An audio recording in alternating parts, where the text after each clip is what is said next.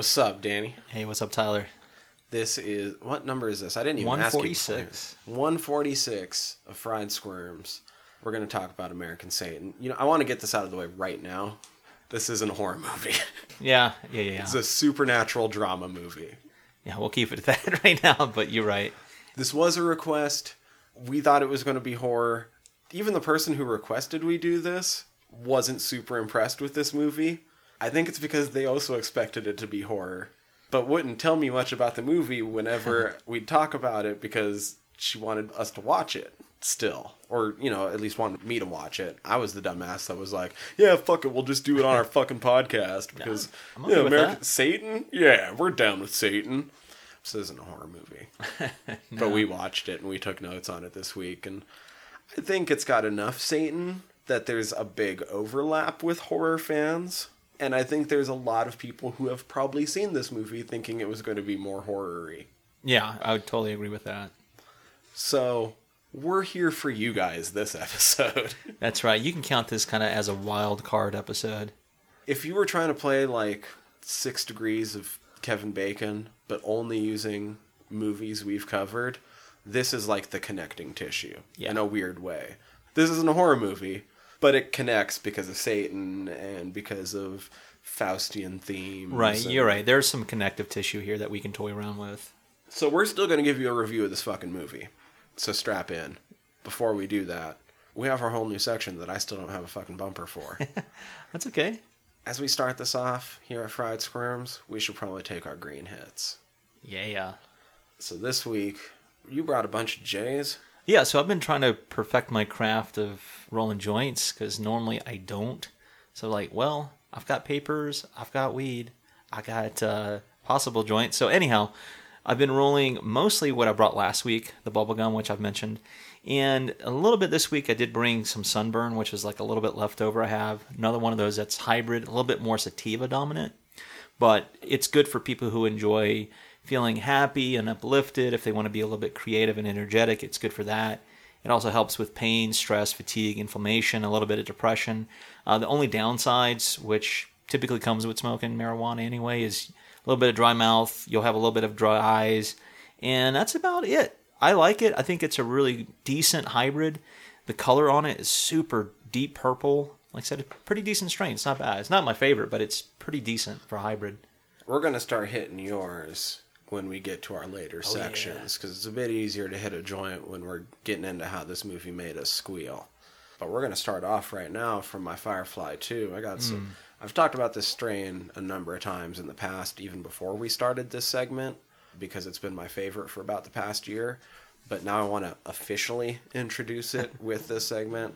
We're going to be hitting some Montana Silvertip, some of that homegrown. I mean, not homegrown from me, but it's Montana. You know what I mean? Yeah, So it's right here locally. It's local. We're local. We love you if you're local. We love you if you're not local. That's right. But Montana Silvertip is going to be a, a cross of Granddaddy Purps and Super Silver Haze. Great strains. Um, it's got a light berryish taste to me, generally. One of the reasons I like it is when I'm hitting it through my vape. Like, usually, as you vape it out, like, the taste tends to change as you extract more and more of the terpenes from the plant. And I've noticed a lot of buds sort of fades to the same kind of earthy, nutty flavor. Silvertip goes through like three different flavor changes as you vape it out. That's awesome. And it's got such a complex flavor variable that what you're hitting when you're halfway through a bowl doesn't taste like what you hit at the beginning. It doesn't taste like what you hit at the end. And it doesn't quite fade to the same like earthy flavor. So here, if you want to start off hitting that bitch. yeah, dude. The science of Because I don't have much else to say about the silver tip right now, other than I love it. It also tends to get me super fucking stoned. So hopefully I won't get like comatose this episode because I've already been recording for the past two hours, and that usually involves at least a little bit of smoking. But we got this. It's not like it's gonna kill me, kill me. Yeah, so with that, I agree. You can definitely get the berry notes out of it, that terpene profile, and that is one I do like too. I know that you and I have different dispensaries, but whenever you do have the silver tip, it's usually a crowd favorite here in the studio. So no complaints. I think you're right with your particular vaporizer is that you do get to taste the terpenes more heavily than some other vaporizers. And I like that you can taste it on the second, third, fourth, fifth, and sixth hits, you know, so it doesn't really have like a huge diminishing factor. But it's nice to know that you don't always end with that nutty, earthy tone too with this particular strain. So with that, let's get into uh, the guts and bolts of American Satan. Yeah. Guts and bolts. All right, guts and bolts. Not so much guts. A lot of bolts if you're counting all the machine heads That's true. of American Satan. Synopsis. Spoiler-free synopsis. Spoiler free. Band goes to L.A., makes a deal with the devil to make it big. Repercussions happen. Typically with the devil. Yeah.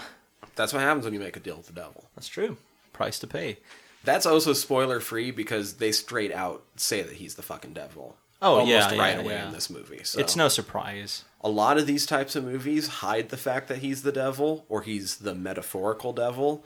He's the fucking devil in this movie. Yeah, So yeah, it's spelled out, and he sa- he says it basically. Mm-hmm. Okay, so you're right. Good brief synopsis of what this film entails. Of course, we talk about our cast and crew every week. I'll go ahead and lead off with our director and one half of the writing team, and that gentleman is Ash Avildsen. He's also known for directing such films, and I think he also wrote for most of his scripts too. For such things as The Warrior Show, he's done the film What Now. He's also directed the music video Mr. Doctor Man for the band Palais Royale. He's also done Paradise City, the television series, in 2019 for episodes 1.8 and 1.7. those haven't come out yet, have Not they? They're yet. coming out this year. I think so, but yeah, they've already been filmed. Mm-hmm. So the other half of the writing team is Matty Beckerman. He's also a producer, and he's known for producing such things as The Experiment, Alien Abduction, and Isolation. And I believe he also owns a record label. Is that I was going to say, so the bigger thing to probably mention with Ash Avildsen is that he is the CEO Is Sumerian? of Sumerian Yeah. Records. Their roster is going to be, well, Asking Alexandria.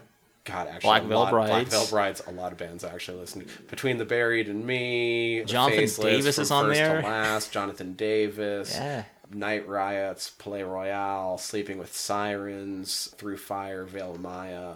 They used to have like Borgore, Circa Survive, Darkest Hour, Dillinger Escape Plan. Mm-hmm. Actually, a lot of bands that I kind of listen to quite a bit. So, No, well, cool. not quite a bit, but some of You're these, some them. of these, I'm pretty familiar with. So, well, nice, man. I All right. don't like the Don, Jonathan Davis solo stuff, but we can talk about that a little bit later. That's true. okay, cinematographer is Andrew Strahorn, and he's known for being the DP on such films as Hostel Part 3. He's also the DP on You Might Be the Killer, which is actually a film I've seen. Pretty decent. He's also known for his work on the television show Lethal Weapon from 2016 through 19, and also for Fear of the Walking Dead in 2019. Music was done by Jonathan Davis, who we just mentioned, frontman for Korn, solo project, etc. And Nicholas O'Toole, he's known for helping compose music on such films as John Tucker Must Die, How to Be a Serial Killer, and the film Raw Footage. This film was produced by a slew of people. We've already mentioned two of them. That's Ash Avildsen, Marty Beckerman, Sean E. Demet. Uh, we've actually talked about Andy Gold because he helped produce a lot of Rob Zombie films. There's also Jeff Rice, Ison Robbins, and Amy Scoff. Production companies were Sumerian Films, Jeff Rice Films, and Intrinsic Value Films. They helped with in association with, and Execution Style Entertainment also helped produce this film. The distributors were Miramax for the 2017 worldwide All Media, and Showtime Networks was responsible for the 2018 United States television premiere. The release date was October 13th, 2017, here in the States. I did have a couple box office numbers, believe it or not. So, opening weekend, it made $135,000 and it grossed $238,000. And that's about, I think, 55 theaters total, which isn't, you know, huge, but it's decent Yeah. considering. It doesn't really have a tagline, but I did pull this off the poster for the film. And it's actually a quote from a musician, and that is Rock and roll is where God and the devil shake hands. Hmm. I was like, that's not bad. I mean, even though they don't have an official one, it's not a bad tag for this film. No, no, not really. Okay, so moving along, the cast of American Satan. I'm going to lead it off with Andy Biersack, who plays Johnny Faust in the film. Uh, People probably know him better for his music endeavors. Andy Biersack, formerly known as Andy Six, frontman, lead singer for Black Veil Brides. Mm-hmm. I think he's going by Andy Black now too, with his like solo stuff. Oh, okay. Yeah, so I did read a little bit about that. But you're right, he was the lead singer for Black Veil Brides. He's also done work on the films Legion of the Black. You might have seen him on the Average Joe television series from 2012 through 16, and of course the upcoming Paradise City television series. Malcolm McDowell, can you believe that? Mr. Capricorn himself. Which oh, we've mentioned Paradise City a couple times. It's a spin-off for this. It movie. really is. So yeah, if I bring that up, that's part of the reason why. So Malcolm, well, the, one of the biggest things I've ever think about him, anytime you bring him up, of course, is Stanley Kubrick's A Clockwork Orange. How can you not? He was also the titular character in uh, Caligula. He was also He's in Doomsday. I love that movie. yeah, dude, he's been in some really cool shit. So some of his other film titles include Cat People, which is actually a really good film. He's been in Star Trek Generations, Tank Girl, I Spy, Easy A, The Artist. We mentioned Rob Zombie films. He was Dr. Samuel Loomis in uh, the 2007 remake Halloween and the 2009 sequel Halloween Part 2. He was also portrayed the Rupert Murdoch businessman in Bombshell. But you're right, he's been in a ton of shit. He also does a lot of voice acting for television, animation, video games. I'm sure you've probably seen him or heard him at one point or another. Jesus Christ.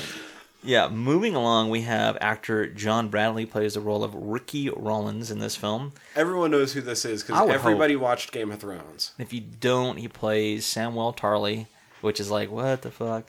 He was also known for playing a particular role in the Borgia television series in 2011. He was also in the Merlin television series back in 2012. He was also part of the Shameless United Kingdom television series in 2012. And more recently, he's been in the film Patient Zero. We have Boo Boo Stewart, who plays the role of Vic Lakota, which is interesting because I wasn't expecting to talk about a Twilight alum on this, but he has been in the Twilight saga, I think three of the films to be total. He was also in the films White Frog. He was in X Men Days of Future Past. Yeah, he was Warpath. Yeah, he was also in a segment of Tales of Halloween, and of course, he's also going to be in the Paradise City television series. All right, Mark Boone Jr. plays the role of Elias Collins in this film. Bobby Elvis. Yeah, we've actually talked about him before. Reason being is because we've talked about John Carpenter's Vampires, which he was included in the cast. He's also Always been forget that. yeah, it's just pretty wild. He's also in such films as Die Hard 2, the film Seven, Thin Red Line, Memento, Too Fast, Too Furious. Batman Begins. Yeah, 30 Days of Night, which is a great film. Of course, you've already mentioned Sons of Anarchy. He was in Halloween Part 2, and he's also been in The Mandalorian more recently, and he's also going to be a part of the Paradise City television series. Uh, wrist cutters. Yeah, another great film, too. Really enjoy that one. All right, moving along, we have Ben Bruce. He plays the role of Leo Donovan, another big uh, musician in this film. Ben Bruce is the lead guitarist for Asking Alexandria. That is absolutely right. And he's also been in such things as What Now? And he's also going to be reprising his role. And guess what? Paradise City. All right, moving along, we have Denise Richards. She plays the role of Miss Faust in this. And if you don't know who Denise Richards is, if you were alive in the 90s, you, you should. If you weren't, then you probably don't. But if you were online in the 90s, Oh, you man. probably saw fake porn of her. yeah, I'm almost certain of it. I Her mean- and Carmen Electra. Yeah, those were two. Not that I would know. but you know, I have friends that know. All right, now speaking of the connections to Kevin Bacon, she was in Wild Things with Neve Campbell as well. So there's your one degree of separation. But if you go back, she was in such things as Tammy and the T Rex. We mentioned because of uh, Paul Walker. Rest in peace. Family. Yeah, man, family. She was in such films as Drop Dead Gorgeous, uh, a lot of television roles, man. It goes all the way back if you look at stuff like Saved by the Bell. She was in Married with Children. She was also part of Doogie Howser, Seinfeld, Lois and Clark. Christmas Jones in that Bond flick. Yeah, dude. She, uh, which one? I'm trying to think. That was, I can't remember exactly which James Bond film that was. That was one of the bad ones. Yeah, that was one That of was the one early bad 90s. Timothy Dalton ones. one? Was it No, Brosnan? that was a Okay. Brosnan one. Yeah, there you go. but uh, I think of her also because she was an undercover brother. Oh yeah, shit. which is not a bad film. It's pretty decent. I think a lot of people probably know her as the former Miss Charlie Sheen as well. So moving along, I'm going to talk about an actor I know you're a little bit more familiar with than I am, and that's Drake Bell, because he plays Damian Collins in this film. Am I more? I think so because he was in um, Drake and Josh television series, which I you know, I get down. I didn't really watch Drake and Josh. I tell you, yeah, I mean, I know you're I love that me time some, period. I love me some Nickelodeon, but Yeah. Drake and Josh was getting big right at about the same time I was bowing out of Disney original programming. Gotcha. Well, what about the Amanda show? Because I think he started a little bit more there. Amanda, Amanda, Amanda, Amanda, Amanda, Amanda, Amanda, Amanda, Amanda, Amanda, Amanda, Yeah. Amanda show. There you go. He was also uh, more early on in his career. He was in such films as Jerry Maguire. He was also in High Fidelity. Some people might know him for his work in the superhero movie, which is a parody satire. He's also the voice actor of Peter Parker slash Spider Man in a lot of iterations of Spider Man, which is really cool. All right, moving along, we have Bill Duke. He plays the role of Gabriel in this film. And if you don't know who Bill Duke is, I'm going to throw a couple movies out, more or so because of Arnold Schwarzenegger. But some of those films include Commando and Predator. He was also in the films American Gigolo. You might have seen him in Menace to Society, Exit Wounds, Payback, X Men The Last Stand, and more recently, yeah, Mandy. He also fucking directed Sister Act 2. That is wild, which he is directed awesome. Lauryn Hill. Yeah, that's awesome, man. Yeah, uh, a lot of television work too, like so stuff I grew up with: Twilight Zone, Cagney and Lacey, Hill Street Blues, stuff like that. So, uh, Car Wash. yeah, that's right, man. Some old George Carlin there. that's good shit, man. Moving along, we have Bill Goldberg, who plays the role of Hawk in this film. He's not a bad actor. He's really not. Every time I've seen him show up in a movie, he's done what he needs to do. He's not a standout, but anyway, Goldberg, best known for his career in the WCW. Yeah, man, he had like this crazy long unbeaten streak. All right, now here's a little trivia for sports fans. At one time, he played for a team that I do pull for, and that was the Atlanta Falcons, because he was a, a football player for a little while. Now, he's also known for starring in such films as Universal Soldier, The Return, a film that we've talked about several times. I doubt we'll ever get to cover it, but Ready to Rumble. so I love that film, man. He was also in The Longest Yard, another good film, and Santa's Sleigh, which is really neat. Fucking longest yard, they keep hinting that he has just a monster cock. Yeah. So fucking funny. yeah, who are we to judge? All right. I've got a couple of other actors and then we can kind of move along. So I've got Jesse Sullivan plays the role of Lily Mayflower. She was in the short Fuck You. She was also in the Enigma of Being Awake. All right, we have Sebastian Gregory plays the role of Dylan James, which is the drummer in this film. He's also been in such things as The Acolytes and A Heartbeat Away and Shooting in Vain. And I know there are some other actors and actresses, but this is the last one that I've actually gave credit to, and that was Olivia Culpo. She plays the role of Gretchen in the film. Now, the interesting thing about her is that she was the Miss USA and Miss Universe in 2012. She was also in such things as The Other Woman, I Feel Pretty, and she's also reprising her role in Paradise City. she wasn't in the other woman. Johnny was in the other woman. Very true. Very true. So there's actually two actresses I can mention really quick. It's because they're Tori in it. Black. Well, yes and no. You could mention her. So adult, former former adult star actress Tori Black. She does play the role of Cassandra. But there's two actresses we've actually talked about. Like I said, they're in it very briefly. I picked out one of them. I didn't realize the other one was in it. But two of those actresses are Jamie Bernadette. She plays the role of Juliet in this film. She was in 420 Massacre. Oh. She was like the final girl in that film. And the other girl was Courtney Palm, who plays Girl in Mask, Bordello Girl number three in this film. It's because she was one of the agents in Death House. Wow. Yeah. That's fucking weird. Yeah, What? I was just scrolling through the credits. I did recognize one of them. I was like, hold on, that looks a lot. It was her. It is her. And the other one, is like, that she looks familiar. And then I looked at the credits, like, oh shit. so somehow they were both in this film. But anywho, that pretty much rounds out cast and crew. You gave us a synopsis. We do have to give you some warnings. warnings, Sex. language, drugs, Drugs. and nudity. Yeah, lots of that. I mean, there's some violence. Not much. No, I think for people who don't like the devil per se and Oh, yeah, lots stuff like Satan. that, yeah, it's really going to turn you off. Like if you're uber Christian, you're probably not going to like this film. You're probably not to like our podcast. You're probably already not listening. What are you to doing?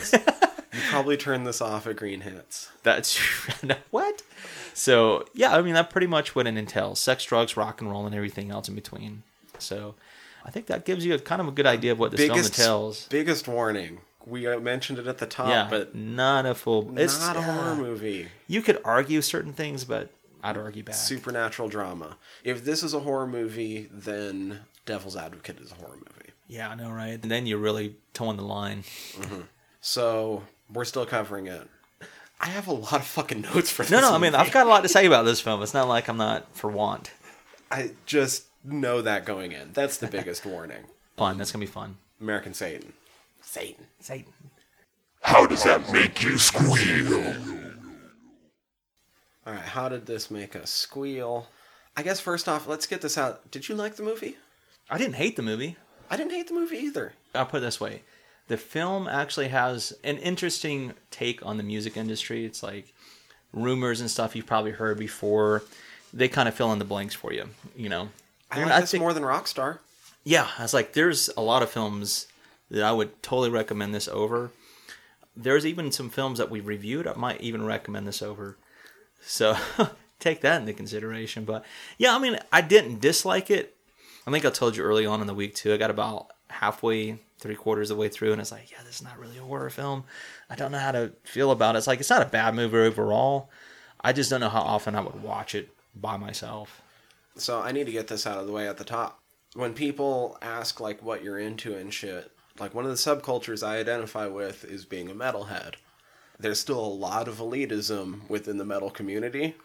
Us doing this episode is more evidence for fucking haters to point at at me right now and be like, "You're fucking not metal because you're about to talk about Al- asking Alexandria and Black Veil Brides." Right. I know what you're if saying. you so the Venn diagram of horror and metal fans overlaps a lot. Absolutely. But it's not a 100% overlap. There's a lot of people that are into horror, don't listen to metal. If you don't know, Asking Alexandria and Black Veil Brides are amongst two of the most hated of the metalcore subgenre for not really any good reason. Yeah, I mean, I think a lot of it is just kind of posturing for the most part. It doesn't fit into like the label, I suppose, of what metal is to some people. I actually kind of like both bands a little bit. I like Asking Alexandria more than I like Black Veil Brides, but I've also heard a lot more Asking Alexandria than I've heard of Black Veil Brides. And so I just wanted to come in with a brief. I really love music genres in general. I love separating things down into subgenre, not to like put them in their corner, but Right, right, just right. more so that's how I understand things is when I can hear the influence of different things across each other and identify where they came from like that's Yeah. what's exciting to me. So And I think that's what's interesting is just like horror, just like any other genre, is that there are subgenres and they're not all the same, of course. So that's what makes them unique in and of themselves. But somewhere down the road, they all do share a common influence or a common band that started the whole thing in the first place. So both Asking Alexandria and Black Veil Brides could be considered under the subgenre of metalcore, which metalcore is already a hot topic if you're like an elitist gatekeeper metalhead, because it doesn't sound like most traditional metal. I tend to describe metalcore as being the sound is like if you took European melodic death metal, which would be like In Flames, At the Gates, Soilwork, something like that, and you mixed it with American post hardcore, something like a Saosin or Parkway Drive or uh, Scary Kids Scaring Kids or Yeah. Senses Fail, that Cool. sort of thing. Technically, even though the name starts with metal, the core is a little bit more important. Anytime you run into a subgenre that's a core in general, it's already like two or three steps removed from whatever it started as. And core tends to relate more to the punk scene, and I have a feeling me saying that would piss off punks way more than it would piss off metalheads. But Yeah, but but, but I'm just talking about the way the music came to be. right. Exactly. I mean, you're you're giving a little bit of like a history breakdown. And so already, like, there's a lot of people that that's just not their cup of tea. So you're already not going to like these guys if you don't like the metalcore sound, which that's its own thing. People can like whatever music they like. Yeah, what I mean? exactly. It's all subjective in the end. both of these bands get more hate than they should because they made it so big within that subgenre. Asking Alexandria kind of had the story where they seemingly blew up overnight. They kind of popped on the scene, and it seemed like within half a year, they weren't just on the scene. There's scenes within these subgenres, and so they were the face of their particular brand of metalcore within like half a year of showing up. Somebody rising that big that fast always is going to attract haters to begin with, whether it's deserved or not. I'd say in some cases it's deserved, but Yeah. uh, I think we see that time and time again. When somebody gets It's like the that popular that quickly, people are automatically suspicious of it. And they had a story like that. They got huge quick. They got so big quick that the mainstream kind of had to take notice of them. And so, even though I'm sure their bank accounts liked the fact that it sort of opened them up to maybe like metalcore is generally harder than pop punk, but you started seeing more crossover in the fans because of how big they got. Their music just got spread out more, and that, of course, diluted it more in the eyes of the metal purists that the pop punk people were also getting into this sort of thing. And the mainstream taking note of it sort of made it seem like that's what the mainstream was promoting rather than the fact that they just blew up big from this smaller yeah, subgenre. And, and they at least have to acknowledge it. And once again, it's like people, especially in the lifestyle genres, which metal is, don't like having ideas forced upon them. They like coming upon it themselves more, or at least feeling like that. Yeah, Whether right. it was forced upon him or not is arguable Yeah. at times. You know what I mean? Black Veil Brides is a lot of the same sort of thing. They blew up really big, really quick. Not as quickly as Asking Alexandria, but specifically, our lead, Andy Biersack, has basically wanted to be a rock star his entire life. I've actually listened to a few interviews with the guy because he's actually a giant nerd as well. Yeah. That Batman tattoo is real. His right arm is a Batman sleeve. Yeah, I I read a little bit about his background. Maybe you know when you do films like this, especially when they're playing the leads and you don't know a whole lot about them, I tend to go down that rabbit hole. So anyhow, yeah, I did read like he was into comic books and things like that. So So I've actually read about him in the past, and he seems really cool and down to earth for the most part. It's maybe some issues with drinking at different times in his career, but anyway, that's its own story and not what I'm here to talk about. His intro into rock was Kiss, who are not just rock musicians, but came with an image. right, I mean they're performers. They're very much performers, very theatric. And so I think a lot of what people didn't like about Black Veil Brides in the beginning, other than them taking off, like I said, not as quick as Asking Alexandria, but still pretty big, pretty fucking quick, was they seemed very styled. And I think to a certain extent, there's a distrust of that too, because it seems corporatized. Like they're trying to create a certain image Yeah, for this band. kind of generic. I think they were thought of, especially when they first came on the scene, as more of like a boy band that screams. yeah, You know what I mean? yeah, When the truth is probably closer to the fact that Andy has always wanted to be like an onstage rock musician and has worked really hard most of his life towards achieving that goal.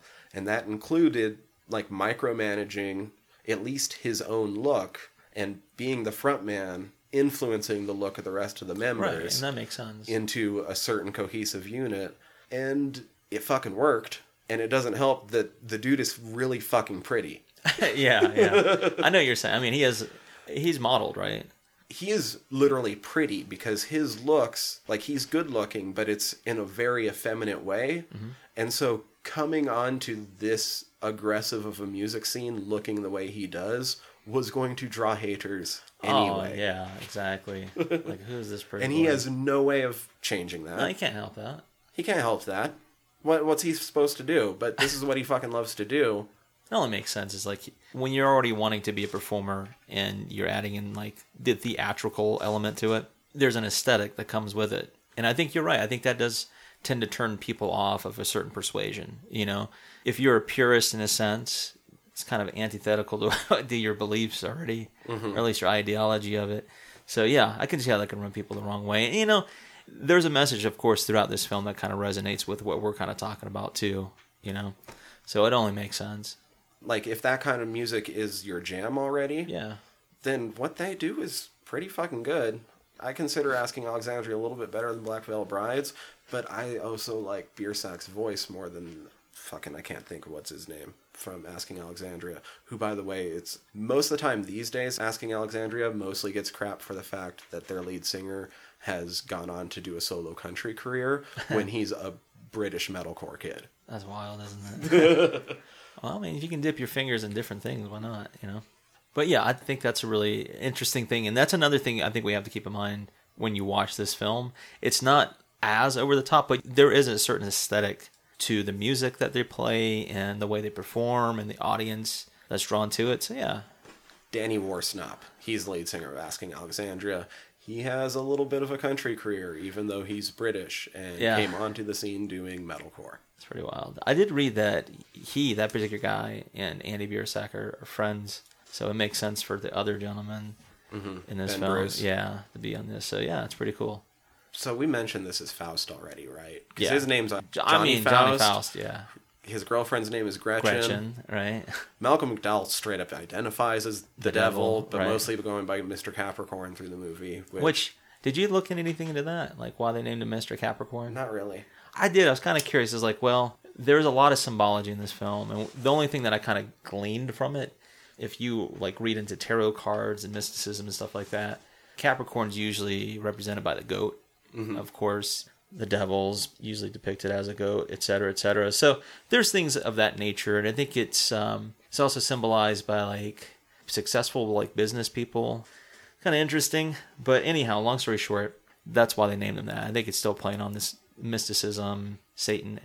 Oh, I was already kind of stoned, so I moved off it a little bit quick. But I wanted to mention that I've also ended up listening to a bit of both Black Veil Brides and Asking Alexandria.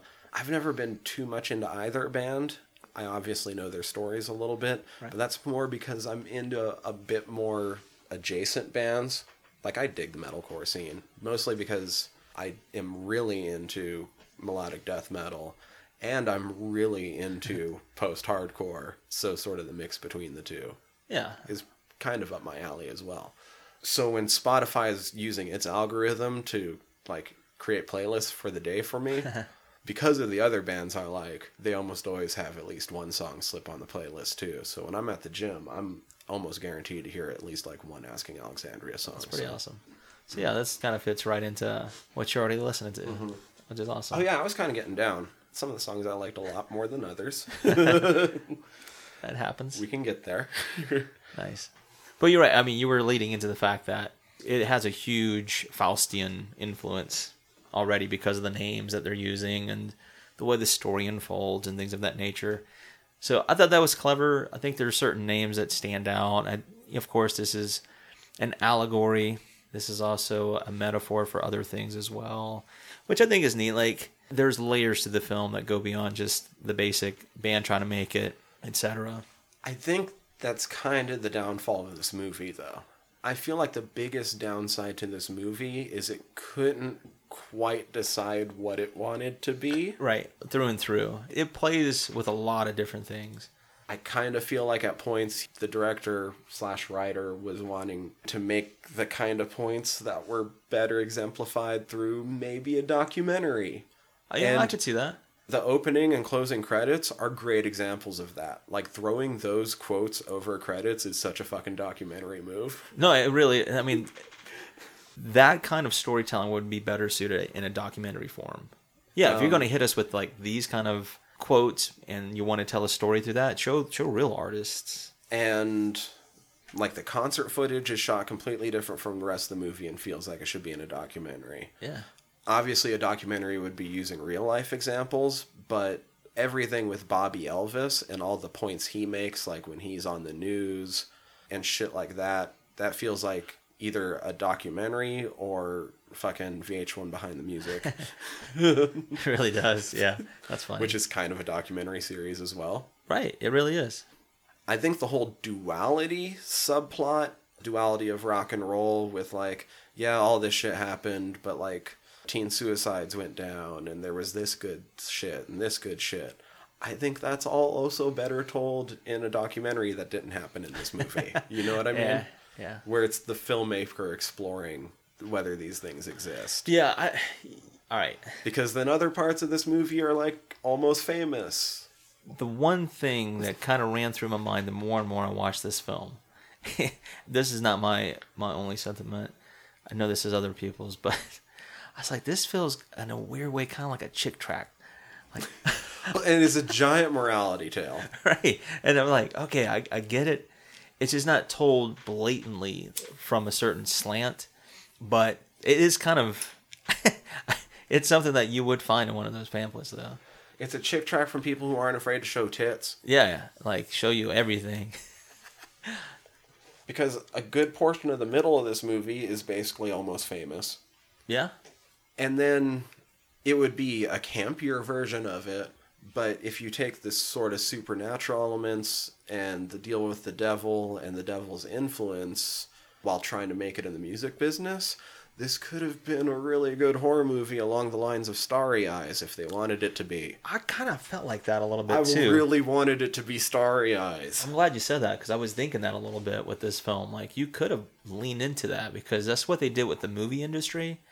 You know, you can lean into the horror element with the music industry, of course, where it's not quite trick or treat. but you know, it's still there. And I thought when they had to sacrifice Damien, it was setting up for that. I, thought was kind of hoping to- too. I was like, all right, here we go. I thought the they were going to have to continue sacrificing people, and that eventually they were going to have to turn on each other. That's usually how that works out, right? But instead, we got a behind the music episode. That's funny. I, I tell you, that scene when they are supposed to be setting Drake on fire is Samuel, Ricky in this film. He's like, he can't do it. And he runs off. And uh, dude's like, Ricky! I'm like, that was kind of a half hearted effort to save your best friend from running away. Anyway, it does delve into like that morality thing during that particular moment. Whereas I was hoping it was going to lean into the horror bit there, which it, sh- it could have. But no, it didn't. And then I was like, ah. I mean, I mentioned it already. This movie also reminded me a lot of like Devil's Advocate, especially when it gets up later to like the sexy scenes. Right. Yeah. Yeah, you're right. That and like Eyes Wide Shut. Yeah, I definitely played with that. Toyed with that. It didn't bug me the first time. Second time through, at the very beginning of the movie, I hated the fact that they opened with the guy sitting down to interview Bobby Elvis because they open with it like it's going to be the framing device for the movie, and it's not. No, no, no. It's what we find is it's going to loop back into that. Literally, almost the entire film loops back into that. And it's a really boring loop. It really is. It just kind of leaves off to like. I mean, we both get it. It's just a cold intro, a cold opening to what led up to that whole interview. It's like, oh, okay. You're uh, two years earlier. Well, and they did it in a way where I was wondering if this story was going to be told more broken up, where it was going to be like the guy interviewing Bobby Elvis was going to be like Christian Slater interviewing Louis in interview. You know what I mean? Right, he was right, going to be. Christian Slater. That would be pretty interesting, wouldn't it? But you know what I'm saying. Yeah, I was yeah. wondering if it was going to pop in more often, but no, it's. Oh yeah, yeah. I know what you mean. Like cut back into it. Yeah, but they No, just no, no. completely leave it. Yeah, they just left back it. Yeah, yeah. yeah, That's what I'm getting at. and it's, It's like- not an interesting thing to come back into. It's really not. I mean, I get it. It's his way of looping the story, but yeah, it's it's kind of a weird way. But anywho, when you do finally get to meet the band and all that stuff, that kind of bit's all right. You know, it doesn't feel horror at all. It just feels like you're an average, Which is drama. fine. That yeah, early yeah, in the movie doesn't quite have all to. right. Doesn't have to be right. We're setting up. We're getting to know them. I did like everybody. By the way, Yeah.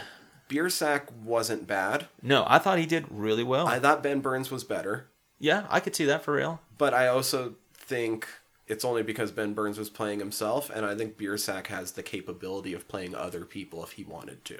Absolutely, I think you're right. Ben Burns, he did a really good job Dude, he had to he had to do that funeral scene. Yeah, that's tough. And he I mean, he emoted job. well. Mhm. Yeah, he had to give him credit for sure. But the acting's not bad. I mean, there's spots where it's kind of like, eh, but overall, it's not bad. I've seen a lot Dude. worse. Malcolm McDowell chews all of the scenery. I'm glad he does. That's what makes this film kind of entertaining too. It's like his bits are good, even though they're hammy, they're good. We're jumping all over the place. I- I know we are, but no sex and drugs, just rock and roll. Okay, Which I didn't realize that that was foreshadowing. That when he breaks it, it's both sex and drugs at the same time. That was actually kind of clever. There are some things in this that are. It's not like we haven't seen it before, but you're right. It's still clever. It's a good way of storytelling. So Bill Duke, mm-hmm. when they get to L.A. Oh God, I hate this because it's weird. so the first time I watched this, the Apple thing tipped me off immediately that he's supernatural. Just the way that that all came about, and mm-hmm. he was definitely the goddamn.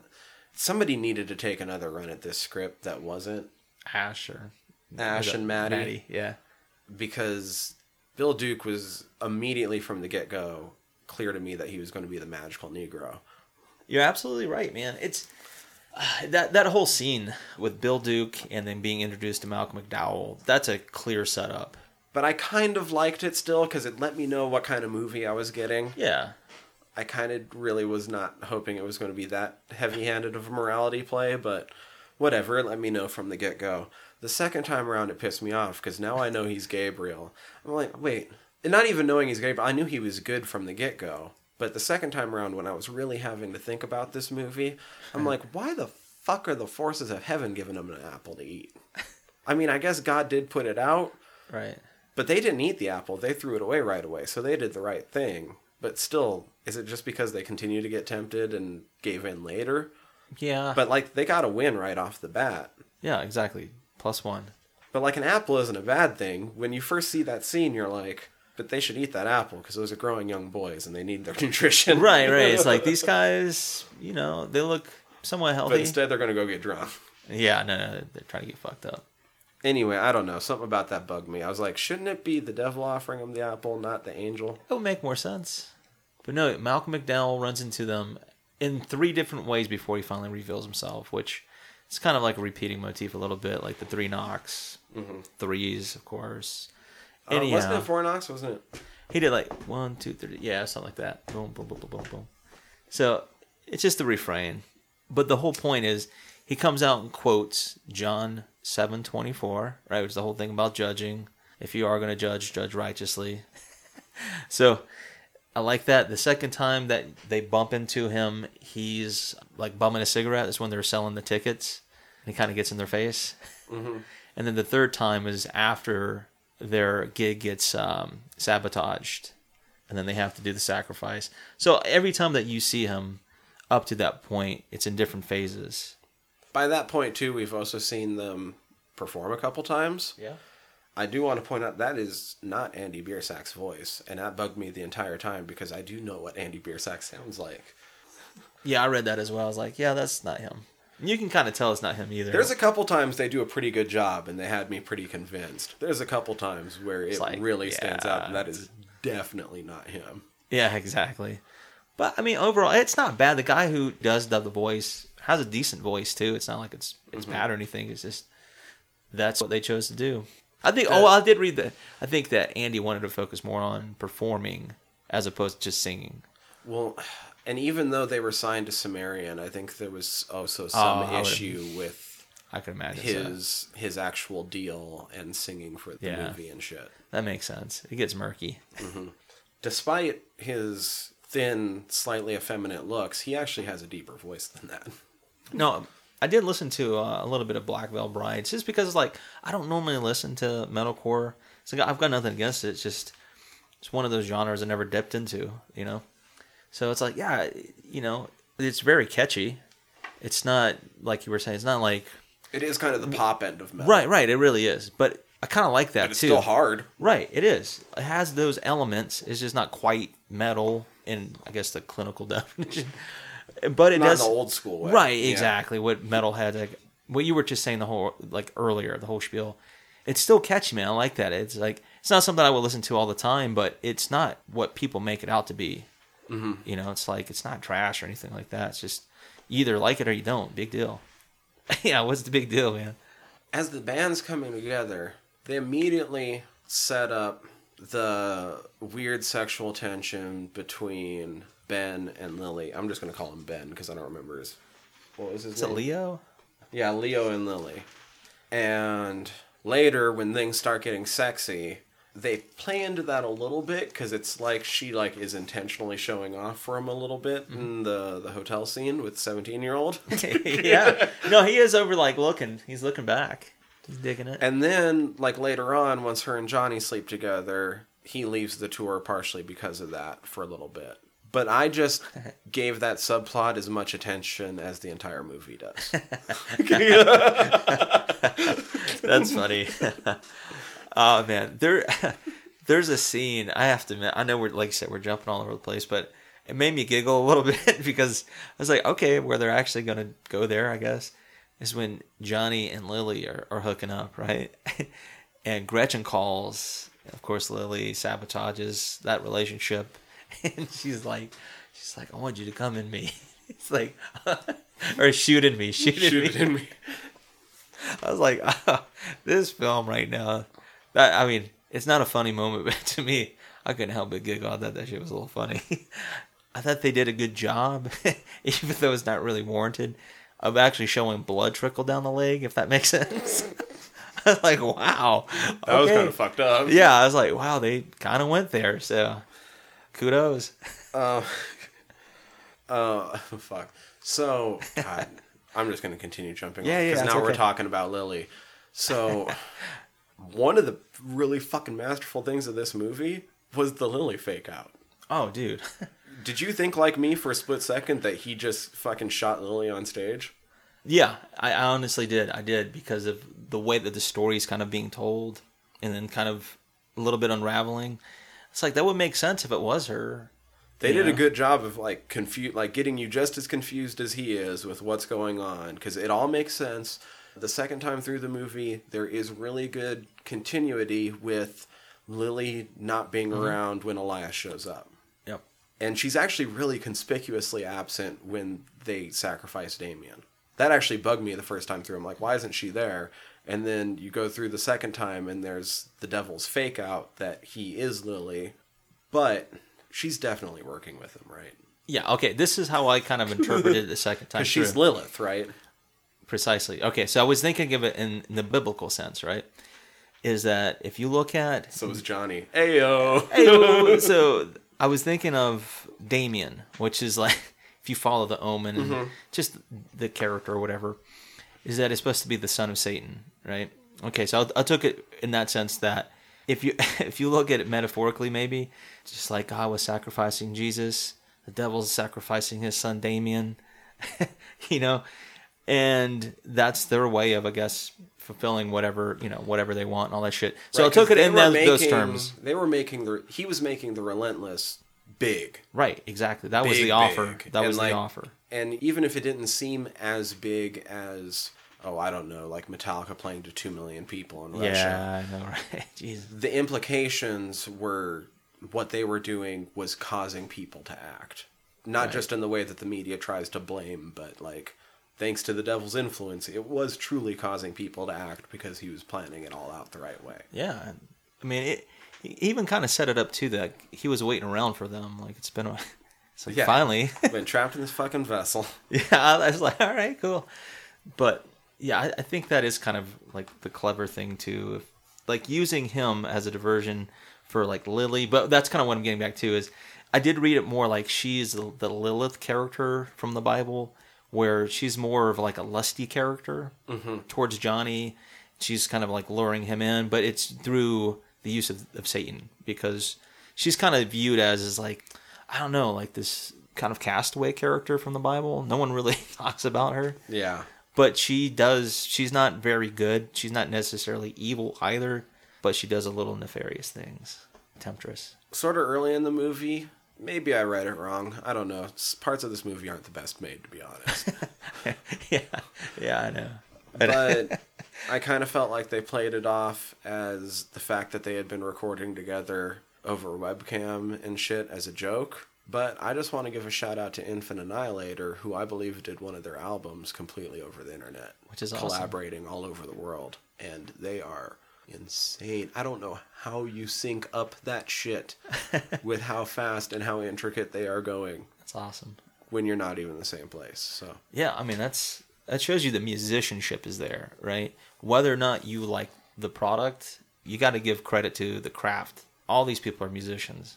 Also, uh, this is the only time I'm going to give warnings, I think, for a band, but if you decide to check out Infant Annihilator just because I just mentioned them, like, they deserve all the trigger warnings. They are intentionally, like, super extreme, and all of their lyrics are just disgusting and gross and amazing, so awesome plug. I like it. they are more horror than this movie.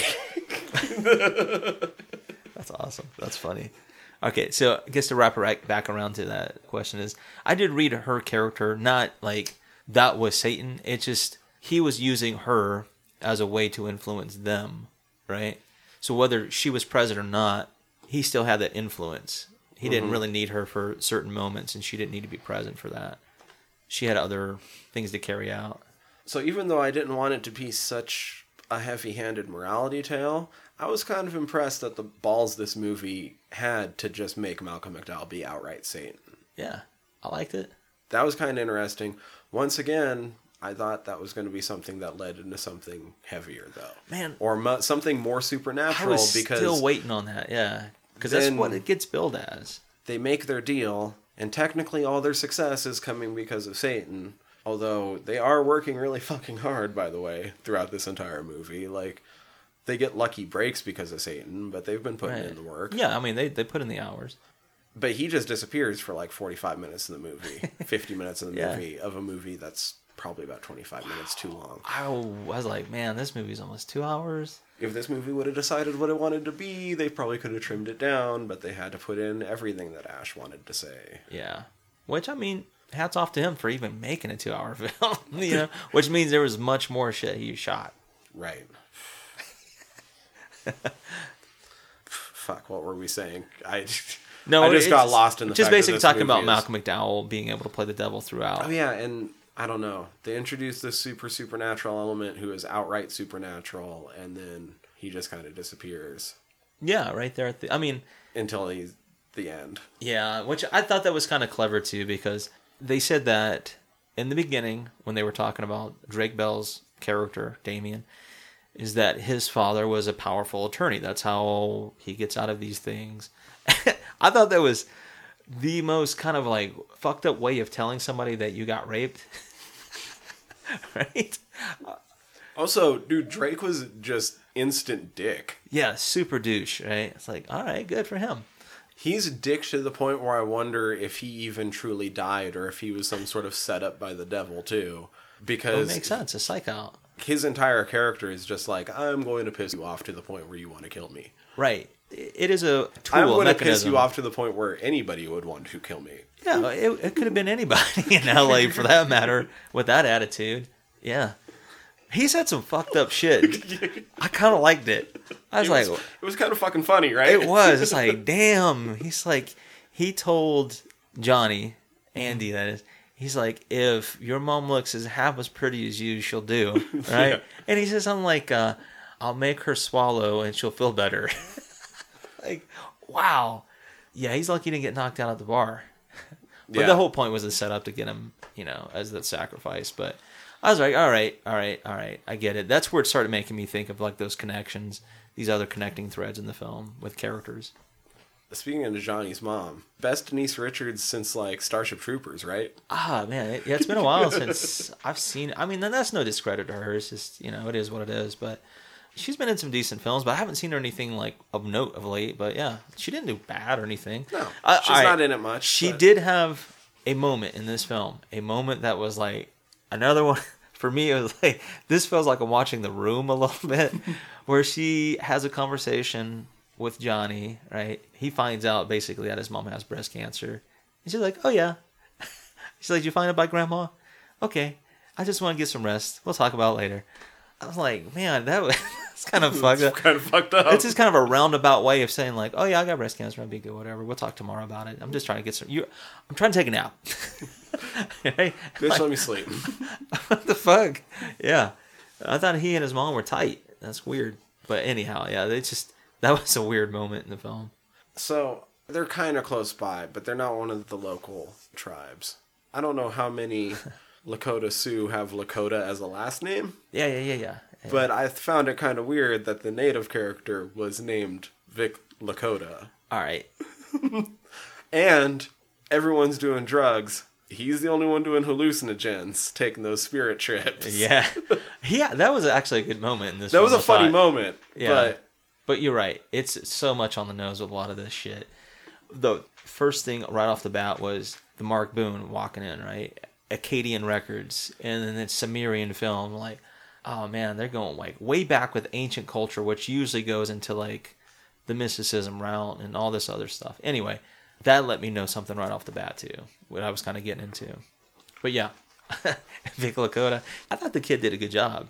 no, oh yeah, no, he was fine. Yeah, I thought, like I said, he cast well. He did his part. He did a good job. He was another character that had a subplot that added unnecessary time to this movie that they never fleshed out. Right, With right, having a super religious upbringing, where they Yeah. occasionally ask him if Satan's okay, and then they just kind of forget about it the rest of the movie while he trips on acid. So yeah, I gotta take a journey. I'm, I'm gonna be here, but I'm not gonna be here. Right? But, like, they set up that subplot, but Yeah. it doesn't go anywhere. It's just like, yeah, ask Vic's like religious mom. So it didn't happen as many times as I thought the first time through. The second time I took a tally just because I thought it happened way, way more. but there's two songs that they lean on really heavily from this soundtrack. Two hours is longer than this movie should be, but they use the Pretty Reckless's Heaven Knows two times in the first 40 minutes. pumping it. And in like the middle 40 minutes of the movie, they use fucking Jonathan Davis's What It Is three different fucking times. You know why? In one two hour movie because Jonathan Davis did the fucking mo- soundtrack. It, it, what it is, what it is, what it is is he's making money on this. yeah, I mean, he's on the label. He's arguably like the biggest draw. Maybe not now, but he has a reputation. Anyhow, you're right. I noticed that a little bit, and then the use of his music, "Freak on a Leash" and shit like that. Oh And yeah, because there uh, was the um Some Danzig. oh shit, what's their name?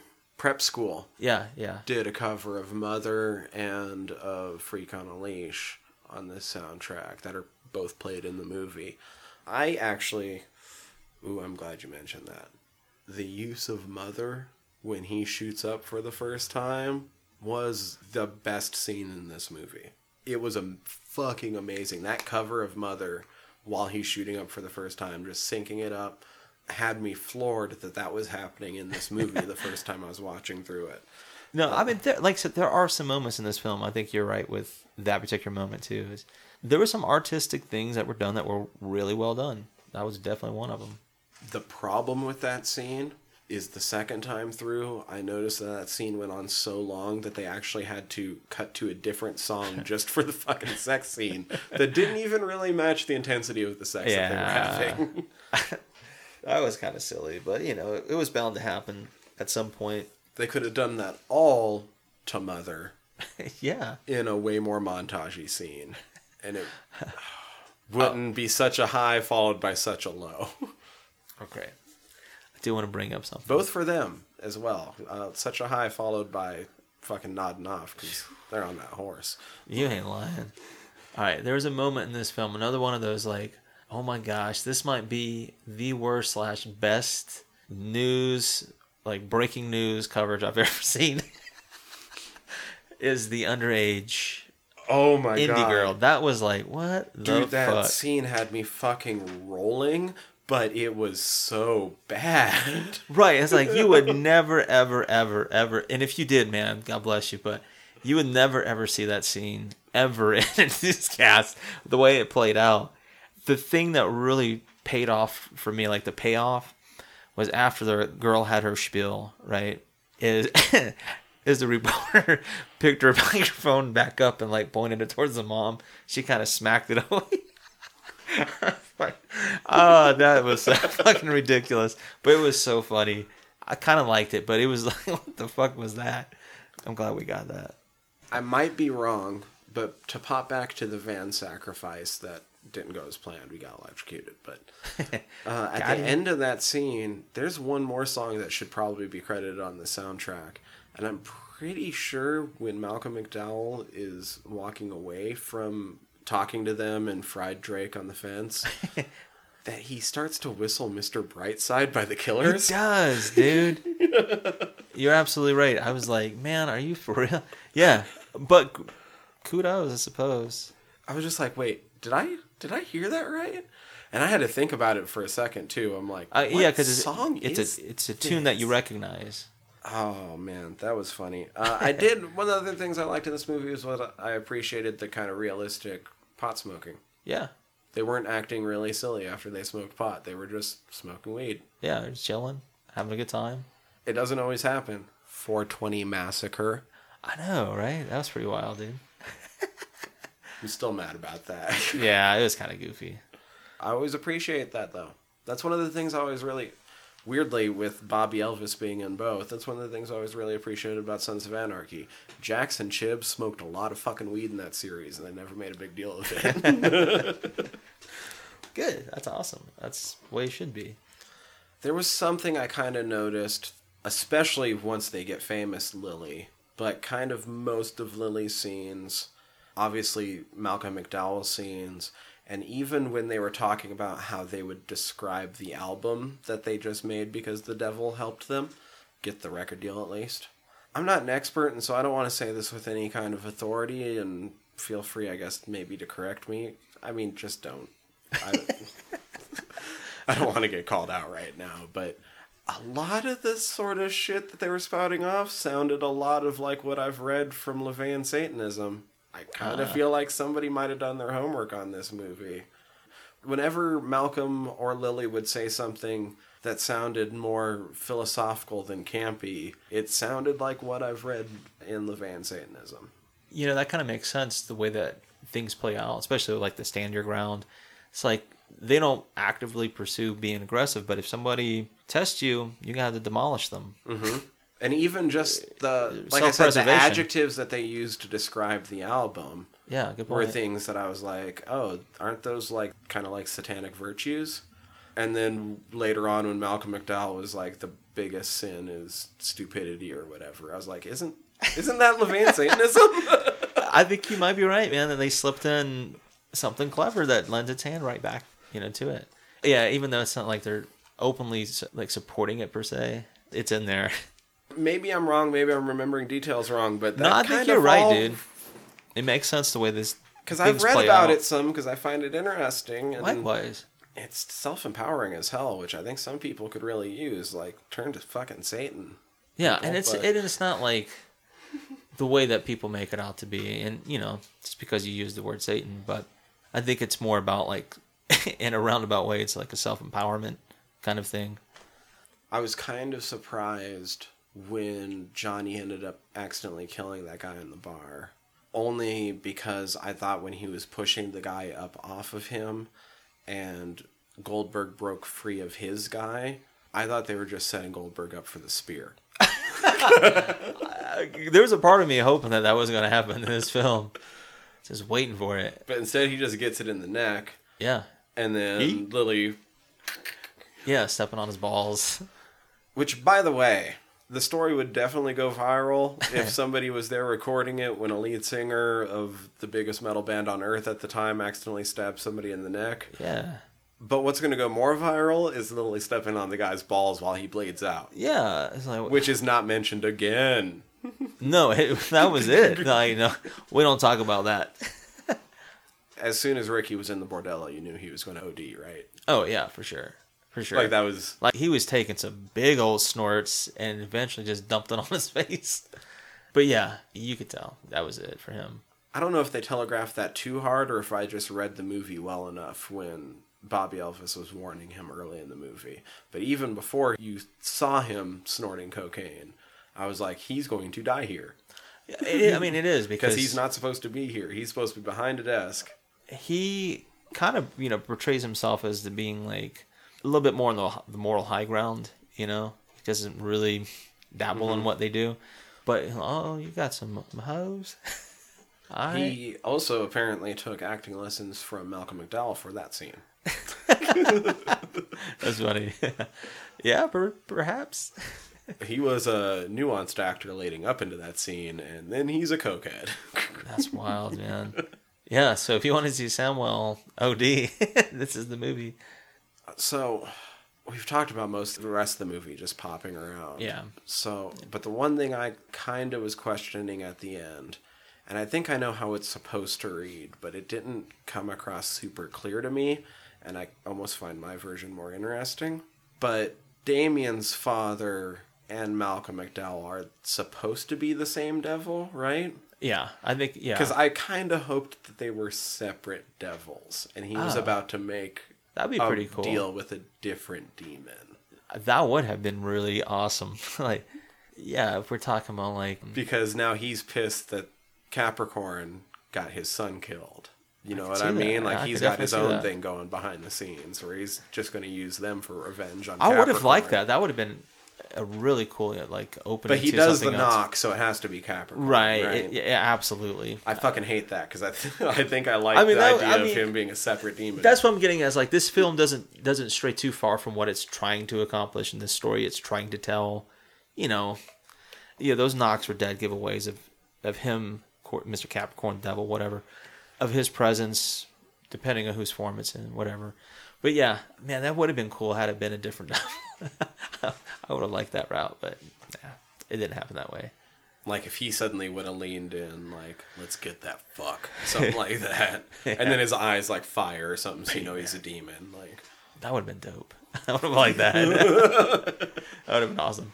but then of course he's still going to try to use them. But Yeah. whatever yeah. i don't know so here's the thing here's what i'm hoping Mm-hmm. we know that it's kind of getting a sequel of sorts slash spin-off Yeah. yeah. uh, in the form of the tv series we did another movie not too long ago that wasn't a horror movie that was the deadlands we just saw the trailer for Yeah. the deadlands tv show not too long ago it looks like the evil dead it really does.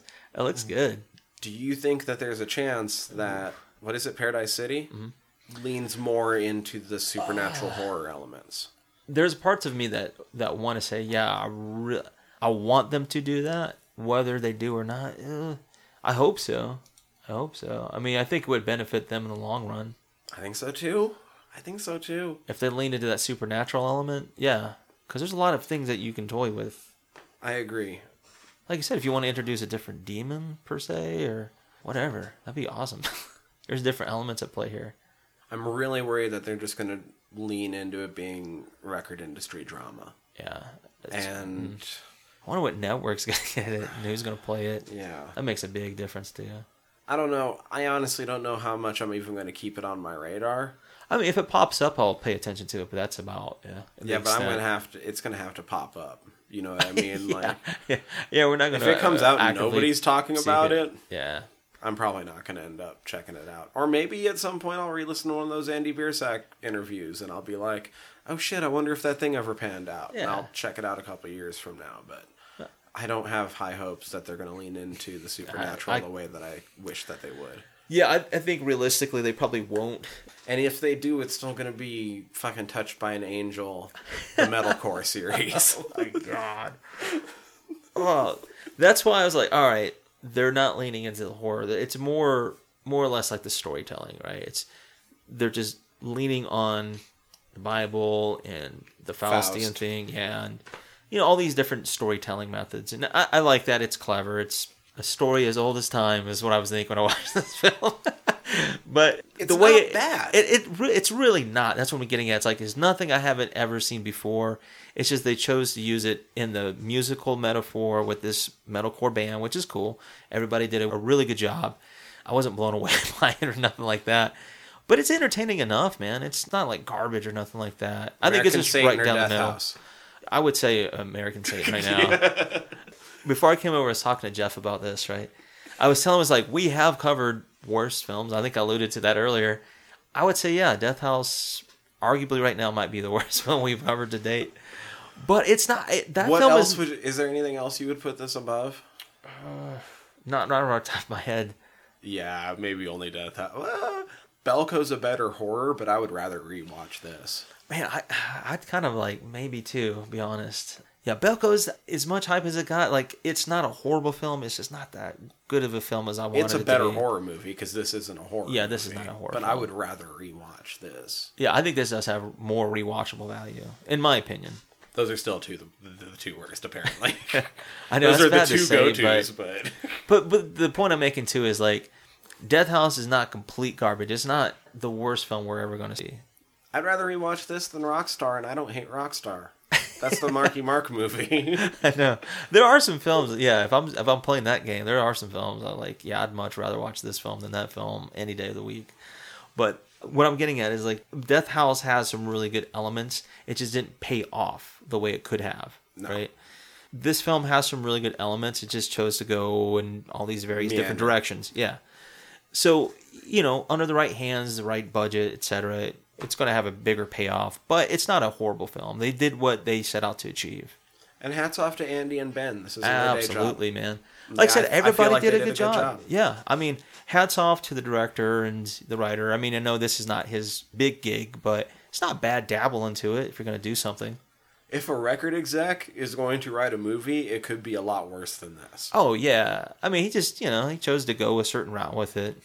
Big deal. But you're right. If it, I think it would have been so much better as like a real documentary, like using the elements that it's already setting it up to be. and just and trying to make some of the same points because uh, some of the lines in this movie are pretty obviously supposed to be points that Ash is making. You know what Yeah, I mean? yeah. And I mean, I think that was kind of He's saying having characters say them with certain amounts of authority. yeah. You know what I mean? one thing I know we didn't talk about, but I mean, if you read into the Illuminati thing and all that shit, it's like you know they're setting up certain things to for that too to lend its hand into like, oh, this is the the story about the music industry you've always heard about. So, yeah, we're woke. so you know, it's like all right, at least it's it's leaning into that a little bit. I think he just tried to grab everything that he wanted to say and put it under one movie when Yeah, he just he could have just refined a couple of the ideas and maybe gotten yeah, it's two like or you three projects. You already had a really strong foundation. You just put too many ingredients in it. I don't know.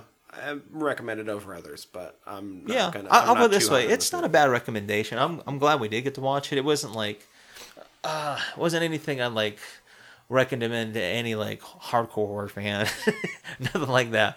But for somebody who's into the scene like this, you know, already knows who these people are, I'm like, yeah, check it out. You know, Oh, yeah. you're not, you're probably not gonna love it, but take it for what it is and what it's trying to convey, and I think you'll you'll get a, a decent time out of it.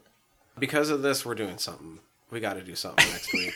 We haven't decided yet, but Yeah, we're gonna go talk like- about this. We wouldn't be true to ourselves if we didn't after this. But that's no discredit to this film either. So we're gonna go figure out something truly horror Yeah, to real. bring to you guys next week. But we don't know what it is yet. But in order to listen to it, please hit subscribe. However you're listening to us right now, that would be awesome. Also, if you could rate and review us, if that's possible, that helps get the word out more.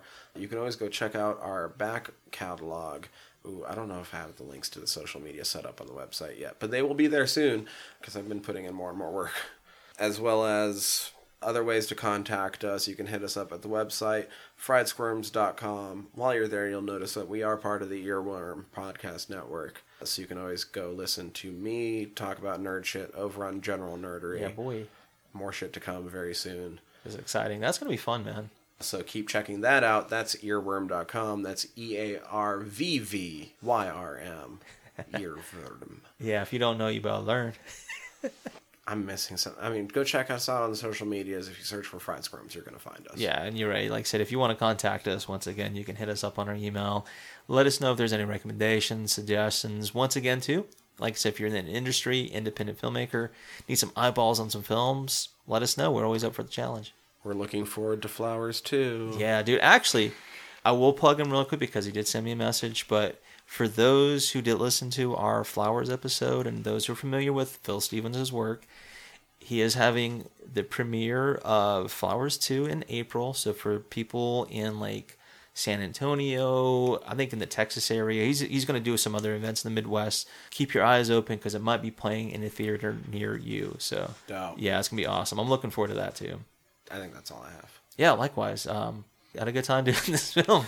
Not not a I bad took recommendation. so many notes for this fucking movie, dude. Yeah, I had a lot more to say than I thought I was going of to. notes for this goddamn movie. That's awesome. Hats off to it. oh man, I'm Tyler. I'm Danny. Fried Squirms Out.